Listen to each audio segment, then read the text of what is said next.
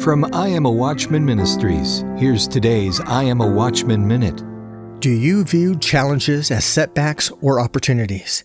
In Acts 2, 3, and 4, we read that the baby New Testament church in Jerusalem was strong, growing, and blessed. But by Acts 11, things changed. The Pharisees became antagonistic, and many Christians were threatened with death.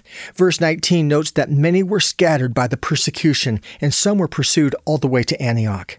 Now, to their credit, most saw this scattering as an opportunity to bring the gospel to new people. In Acts 11:20, we read that the Lord's hand was with them, and a great number of people believed.